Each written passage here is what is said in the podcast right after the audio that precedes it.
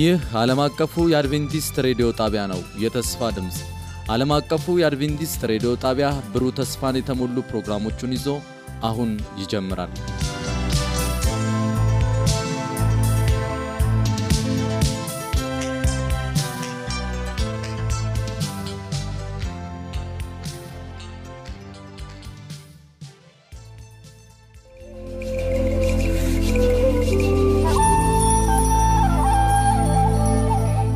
ዘካርያስ ጅብሪል።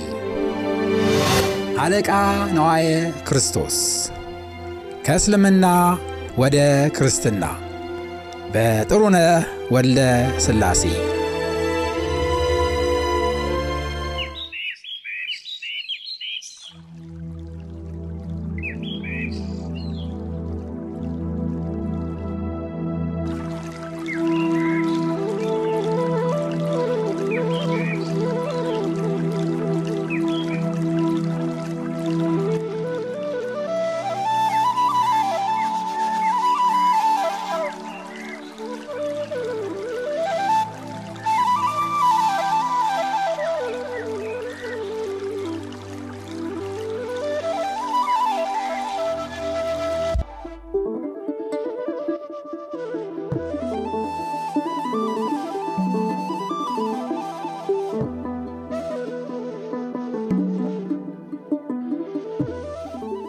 መታሰቢያ።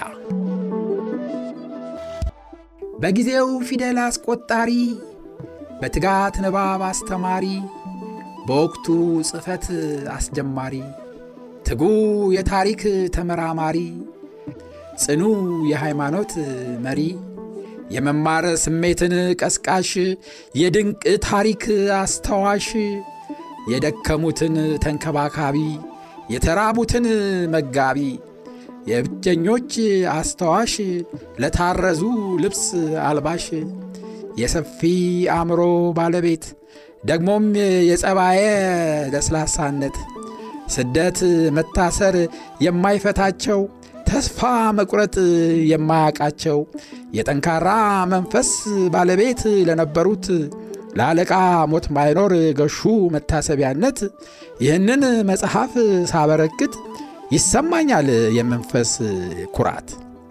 ጥሩነህ ወልደ ሥላሴ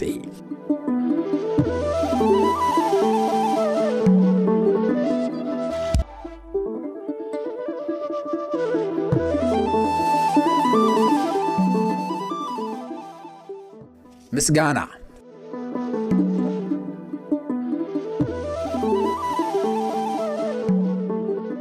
ይህን መጽሐፍ ባዘጋጀሁበት ጊዜ ከፍተኛ እርዳታ ያደረጉልኝ ብዙ ሰዎች አሉ።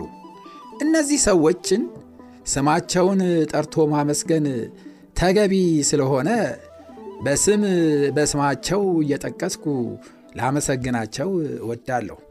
አለቃ ሞት ባይኖር ጎሹ ስለ አለቃ ዘካርያስ የሰጡኝ መረጃዎች ባላገኝ ኖሮ ይህንን መጽሐፍ በዚህ መልክ ለማዘጋጀት አልችልም ነበር።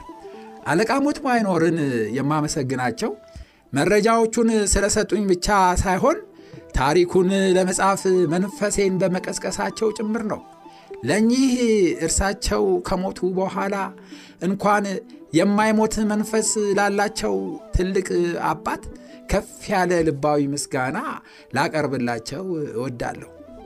አለቃ ኢሳይያስ ወንድማገኝ የአለቃ ነዋየ ክርስቶስን ጽሑፍ ለብዙ ዓመታት እንደ በኩር ልጅ ተንከባክበው ባይዙትና የሕይወታቸው መጨረሻ ከመምጣቱ በፊት ለአለቃ ሞት ማይኖር ባያስተላልፉት ኖሮ አለቃ ዘካርያስ ሲያስተምሩት የነበረው ትምህርት በተጨባጭ ምን ይመስል እንደነበር ለማወቅ ባልተቻለ ነበር።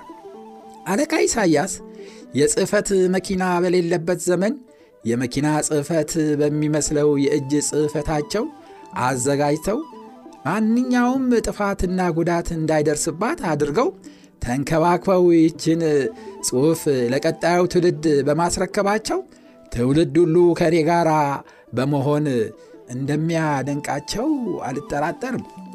የአለቃ ዘካርያስ ታሪክ ለመጻፍ ከማሰቤ በፊት እንዲያውም ስለ እኒህ መንፈሳዊ አባት ምንም ሳላቅ ለመጀመሪያ ጊዜ ታሪካቸውን የሰማሁት ከነጋድራስ የሻው አፍ ነበረ። በወጣትነት ዕድሜ ነጋድራስ የኒህን ገድላዊ ታላቅ መሪ የሕይወታቸውንና የሥራቸውን ታሪክ መሠረቱን በአእምሮዬ ውስጥ ስላስቀመጡ ለእርሳቸውም ያለኝ አስተያየት ከፍ ያለ ነው።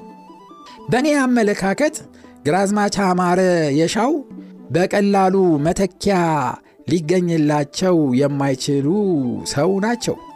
በ86 ዓመት ዕድሜያቸው የማስታወስና የማመዛዘን የመወሰን ችሎታቸው ከወጣት ዕድሜ ችሎታቸው አንዲት ቅንጣት ያልተዛባባቸው ሰው ናቸው።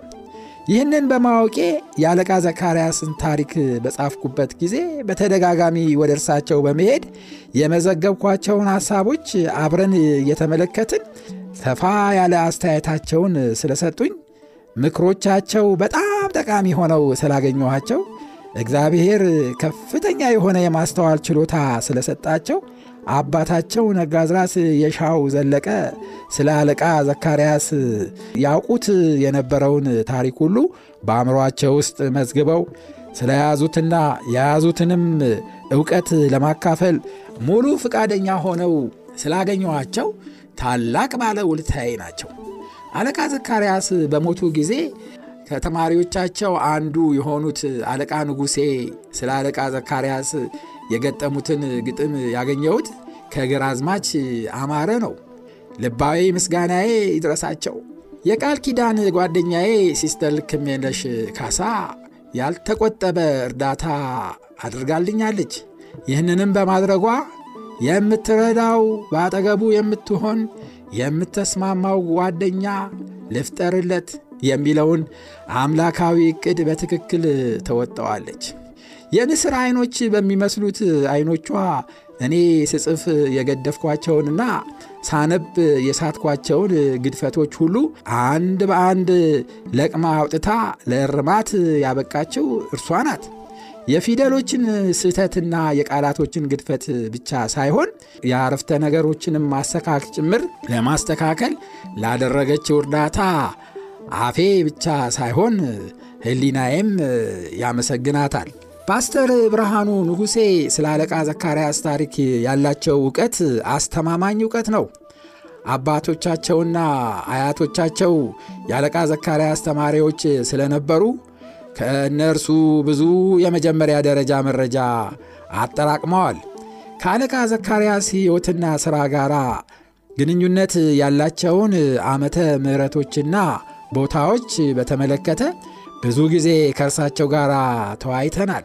እሳቸውም በሙሉ ፈቃደኝነት ያላቸውን እውቀት ስላካፈሉኝ እውነተኛ ምስጋና ጀባ እላቸዋለሁ። ፓስተር አለን አብተው ተወልደው ያደጉት አለቃ ዘካርያስ ከእግዚአብሔር ጋር በተገናኙበት በጣርና መንደር ነው። በዚህም ምክንያት ከዚያች ቦታ ጋር የተያያዘውን የአለቃ ዘካርያስን ታሪክ ጠንቅቀው ያውቁታል። አለቃ ዘካርያስ ተከሰው በአጼ ሚኒሊክ ፊት በቀረቡ ጊዜ አብረዋቸው የመጡትን ታላላቅ ሰዎች በሰቆጣ፣ በአምደ ወርቅ፣ በጣርናና በደሃና አካባቢ በአለቃ ዘካርያስ መሪነት ከእስልምና ወደ ክርስትና የተመለሱትንና በኋላም የአድቬንቲስት አማኞች የሆኑትን የብዙ ታላላቅ ሰዎች ስሞች በጽሑፍ ስለላኩልኝ ስማቸውን ምስጋና ከሚገባቸው ሰዎች ስሞች ጋር መዝግቤ አመሰግናቸዋለሁ። አቶ ዮናታን መሐመድ ቁርአንን በአረብኛ አንብበው ለሌሎችም ለማስረዳት ችሎታ ያላቸው ሰው ናቸው። በዚህ ምክንያት በተደጋጋሚ አለቃ ዘካርያስ በአረብኛ የጻፉትን ከተማሪዎቻቸው አንዱ ወደ አማርኛ የተረጎመውን የቁርአን ጽሑፍ በተመለከተ የአንዳንድ ቃላቶችን ትክክለኛ ትርጉም ለማወቅ ስፈልግ ወደ እርሳቸው ነበር የሚሄደው። እርሳቸውም ቁርአኑን በአረብኛ አንብበው ትክክለኛውን ትርጉም ብዙ ጊዜ አስረድተውኛል። ለዚህ ላደረጉት ትብብር ላመሰግናቸው እወዳለሁ። ከሁሉ የበለጠ ግን አስጀምሮ ያስጨረሰኝን አምላኬን በሕዝቡ ፊት አመሰግነዋለሁ። ከሁሉም የበለጠ ግን አስጀምሮ ያስጨረሰኝን አምላኬን በሕዝቡ ፊት አመሰግነዋለሁ። ደራሲው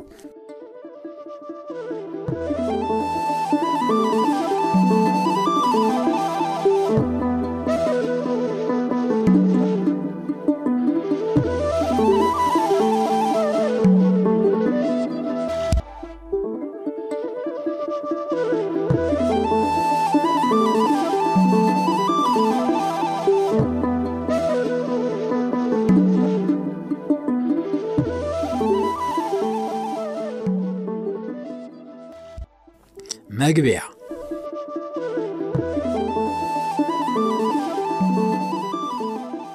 ይህን ታሪክ ለመጻፍ ያነሳሳኝ ታሪኩ መረሳት ወይም መጥፋት የማይገባው ታሪክ ነው የሚለው እምነቴ ነው። ወደ እንዲህ ያለ እምነት የመሩኝ አስቀድሞ የነበሩ ታላላቅ ሰዎች ሼህ ዘካርያስ እንዴት ክርስትናን እንደተቀበሉ ሲያወሩ ስሰማ በነገር ውስጥ የእግዚአብሔር እጅ እንዳለበት መገንዘቤ ነው።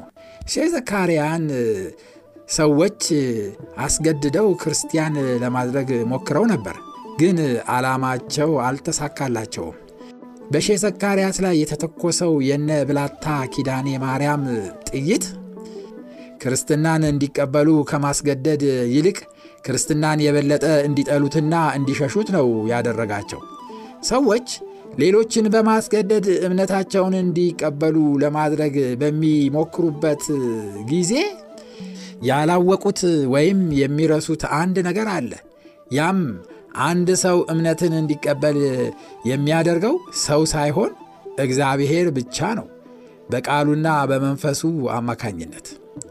መጽሐፍ ቅዱስ ስለዚህ ጉዳይ ሲናገር እንዲህ ይላል፣ በኃይልና በብርታቴ አይደለም በመንፈሴ ነው እንጂ ይላል እግዚአብሔር የሰራዊት ጌታ።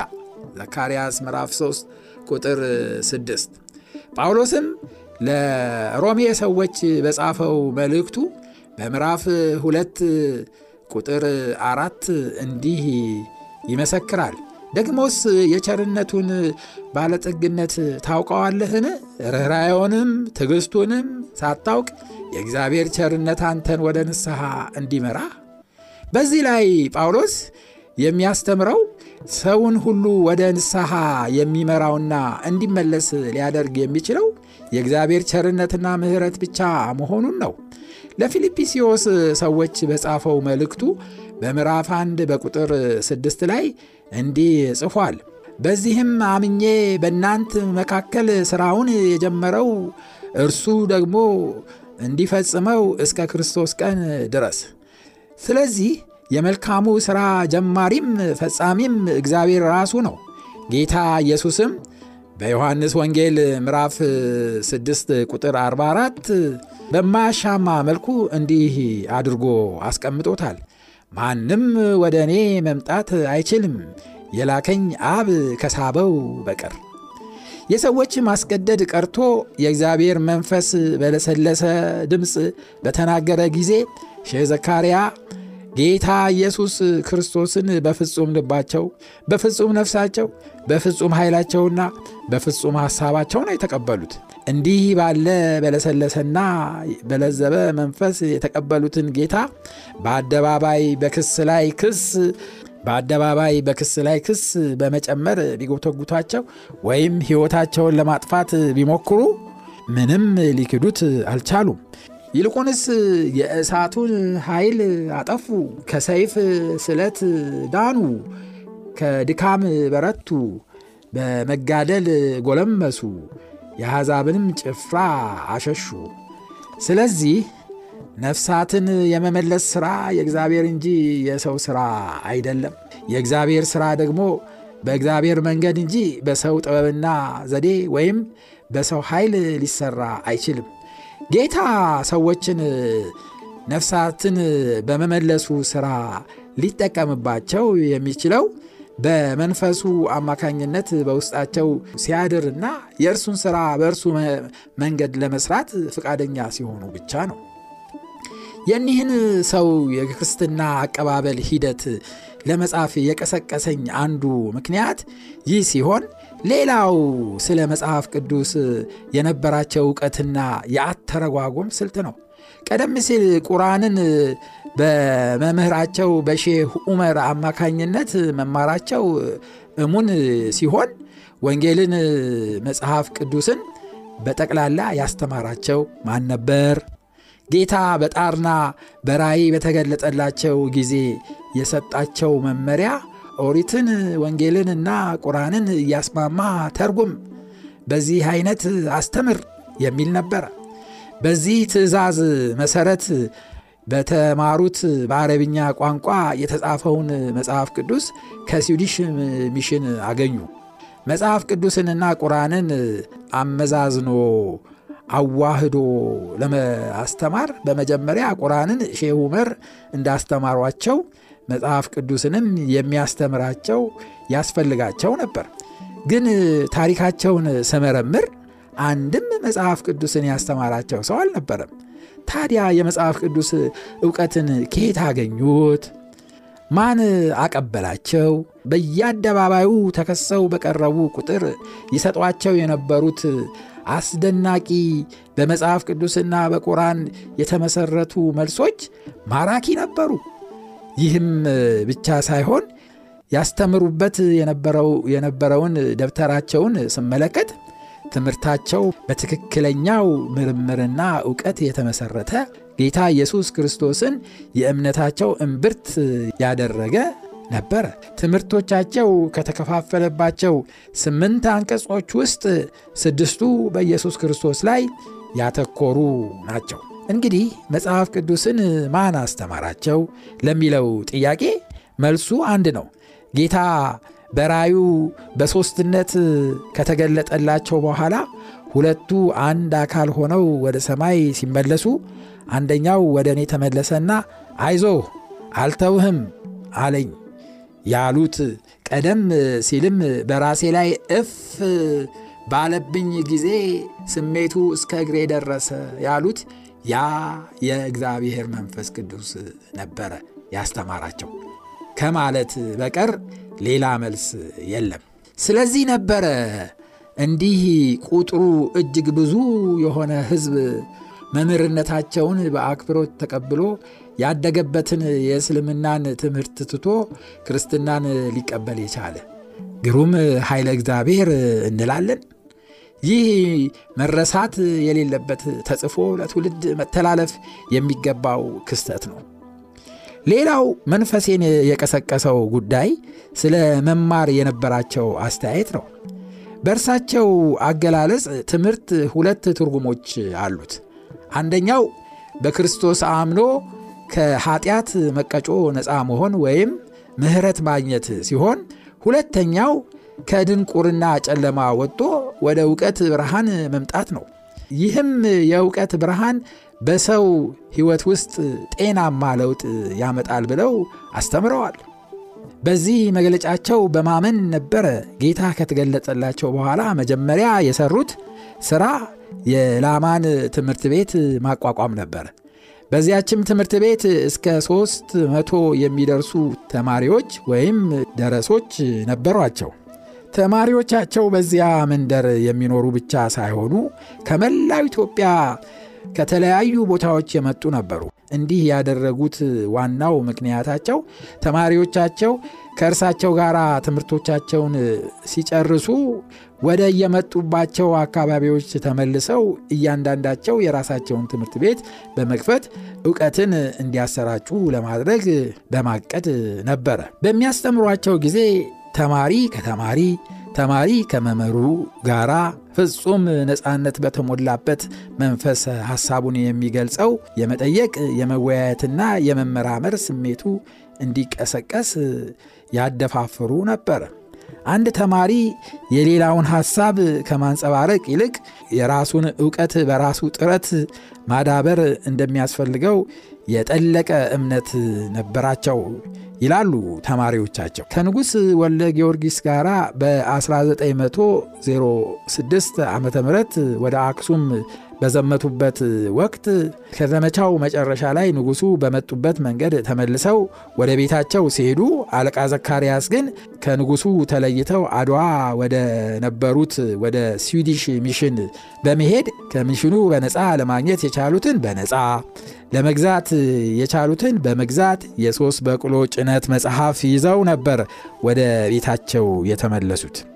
እነዚያን መጽሐፍቶች በቅድሚያ አብረዋቸው ለነበሩት ለአጃቢዎቻቸው ቀጥለውም በመቀሌ፣ በሰቆጣ፣ በአምደ ወርቅ አድርገው ወደ ቤጌምድር ባለፉበት የእርሳቸው ተከታዮች በነበሩባቸው ቦታዎች ሁሉ በማሰራጨት ሕዝቡ እንዲማር አደረጉ። ለሕዝቡም መጽሐፍቱን ማሰራጨት ብቻ ሳይሆን እንዲማሩ፣ እንዲመራመሩ ቀስቃሽ ምክራቸውን ይለግሱ ነበር። በአጼ ሚኒሊክ አደባባይ ከተፈረደላቸው በኋላ አቡነ ማቴዎስ ስልሳ መጽሐፍ ቅዱስ ሰጧቸው።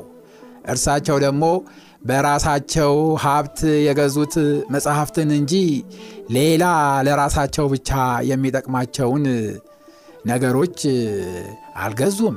እነዚህንም መጽሐፍ በየቦታው በማደል በሉ ተማሩ፣ ተመራመሩ እያሉ ምክራቸውን ከመለገስ የቦዘኑበት ጊዜ አልነበረም። በ1912 ዓ ም ከመሞታቸው በፊት ባደረጉት የስንብት ንግግር ካተኮሩባቸው ሦስት ዋና ዋና ጉዳዮች አንደኛው ትምህርት ነበረ። ለተሰበሰበው ሕዝብ ተማሩ፣ መጽሐፍ ቅዱስን ተመራመሩ በበለጠ ግን ልጆቻችሁን አስተምሩ ነበር ያሉት። ትምህርት የችግር ሁሉ መፍቻ ቁልፍ መሆኑን አስምረውበታል። እኔና እኔን መሳይ ቁጥራቸው እጅግ የበዛ ሰዎች የዚህ የምክራቸው ውጤቶች ነን ለማለት ይቻላል። አካባቢያችን ትምህርትን እንደ እምነት መካድ በሚቆጥርበት ዘመን የእርሳቸው ደቀ መዛሙርት በመንደራቸው ትምህርት ቤት በመክፈት ወንዶችን ብቻ ሳይሆን በዚያ ወቅት የማይታሰበውን ልጃገረዶችንም ጭምር እንዲማሩ አድርገዋል። በትምህርት ላይ አለቃ ዘካርያስ የነበራቸው አስተያየት ለብዙ ሰዎች ዛሬ በተደላደለ ሕይወት ለሚኖሩ ባለውለታ አድርጓቸዋል። ይህም ታሪካቸውን ለትውልድ እንዲተላለፍ ተገቢ አድርጎታል። ያ ስለ ትምህርት የጣሉት መሰረት እስከ ዛሬ ድረስ በሕዝቦች ዘንድ እጅግ የከበረ ርስት ሆኖ ስለሚገኝ ሕዝቦቻቸው አይከፍሉ መሥዋዕት እየከፈሉ በጽኑ ይከታተሉታል። በአራተኛ ደረጃ የአለቃ ዘካርያስን ታሪክ ለመጻፍ ያነሳሳኝ በጎንደር ክፍለ ሀገር ለአድቬንቲስቶች እምነት መጀመሪያና መስፋፋት ያደረጉት አስተዋጽኦ ነው። በአስራ ሦስተኛው ምዕራፍ እንደተገለጸው አለቃ ዘካርያስ አድቬንቲስት አልነበሩም። አንድ አድቬንቲስት የሚባል ሰውም አላዩም። ስለ ድርጅቱም የሚያውቁት አንድ ነገር አልነበረም። ይሁን እንጂ ጥምቀትን፣ ሰንበትን፣ ለስዕልና ለምሳሌ መስገድን፣ አማላጅነትን መጽሐፍ ቅዱስ ያልተጻፉ በዓላትን ማክበርና የክርስቶስን ዳግም ምጽአት በተመለከተ ያስተምሩት የነበረው ትምህርት ከአድቬንቲስቶች እምነትና ትምህርት ጋር አንድ አይነት ነበረ። ተማሪዎቻቸው እነዚህን እምነቶች ከመምህራቸው ተቀብለው ለመከታተል ሲሞክሩ ብዙ ችግሮች ገጥሟቸዋል። ከነዚህ ችግሮች ጋር በመታገል ላይ እንዳሉ ነበረ ከአድቬንቲስቶች ጋር የተገናኙት። ከእነዚህ ሰዎች ጋር ተገናኝተው የሚያምኑትን እምነት የሚያስተምሩትን ትምህርት ሲመረምሩ አስቀድመው መምህራቸው ሲያስተምሯቸው ከነበረው ጋር ፍጹም ተስማሚና ገጣሚ ሆኖ ስላገኙት አስቀድሞ መምህራቸው በጣሉት መሰረት ላይ አዲሱን እምነት ለመጨመርና ለመቀበል ምንም አይነት ችግር አልገጠማቸውም። ምንም እንኳን አድቬንቲስቶች ብለው በስም ባይጠሯቸው እኔን ከእስልምና መካከል እንዳስነሳ ከክርስቲያኖች መካከል ወንጌልን በምላት የሚያስተምሩ ሰዎች ይልክላቸዋል። መጀመሪያ ስታገኟቸው አንዱን ቃል በሦስት ቋንቋ ሲሰብኩት ትሰማላችሁ ያሉት ትንቢት በአለቃ ሞት ማይኖር ጎሹ አማካኝነት እንዴት እንደተፈጸመ በ13ኛው ምዕራፍ መመልከት ይቻላል። የእርሳቸው ቀንደኛ ተማሪ ከነበሩት መካከል ብዙዎች የአድቬንቲስትን እምነት በመቀበል የእምነቱ መስራቾችና አስፋፊዎች በመሆን ለብዙ ዓመታት አገልግለዋል። እርሳቸውም ከእስልምና ወደ ክርስትና የመሯቸው ቁጥራቸው እጅግ ብዙ የሆኑ ሰዎች የአድቬንቲስት ትምህርት ስለተቀበሉ የእነርሱ ልጆችና የልጆቻቸው ልጆች በዚሁ እምነት ጸንተው ዛሬ በሀገር ውስጥና ከሀገር ውጭ እግዚአብሔርን በማገልገል ላይ ይገኛሉ። በመጨረሻም ይህንን ታሪክ ለመጻፍ ያነሳሳኝና የገፋፋኝ አንዱ ሌላው ምክንያት በዩኒቨርሲቲ የሚማሩ ስለ አለቃ ዘካርያስ የጥናትና ምርምር ሥራ የሚያካሂዱ ተማሪዎች ብዙ ጊዜ ወደ እኔ በመምጣት ስለ እርሳቸው ጥያቄዎቻቸውን ሲያቀርቡ ቆይተዋል። ይህ መጽሐፍ ሌሎች ስለ እርሳቸው ከጻፉት ጋር ተደምሮ የእነርሱን ጥያቄ በከፊልም ቢሆን ይመልሳል የሚል ግምት አለኝ። ደራሲው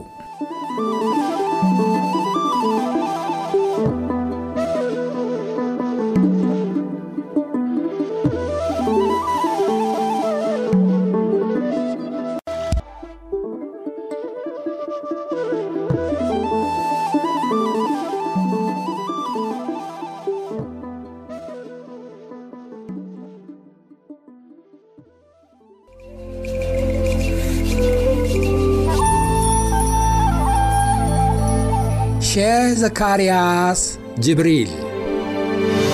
አለቃ ነዋየ ክርስቶስ። ከእስልምና ወደ ክርስትና። በጥሩነህ ወልደ ሥላሴ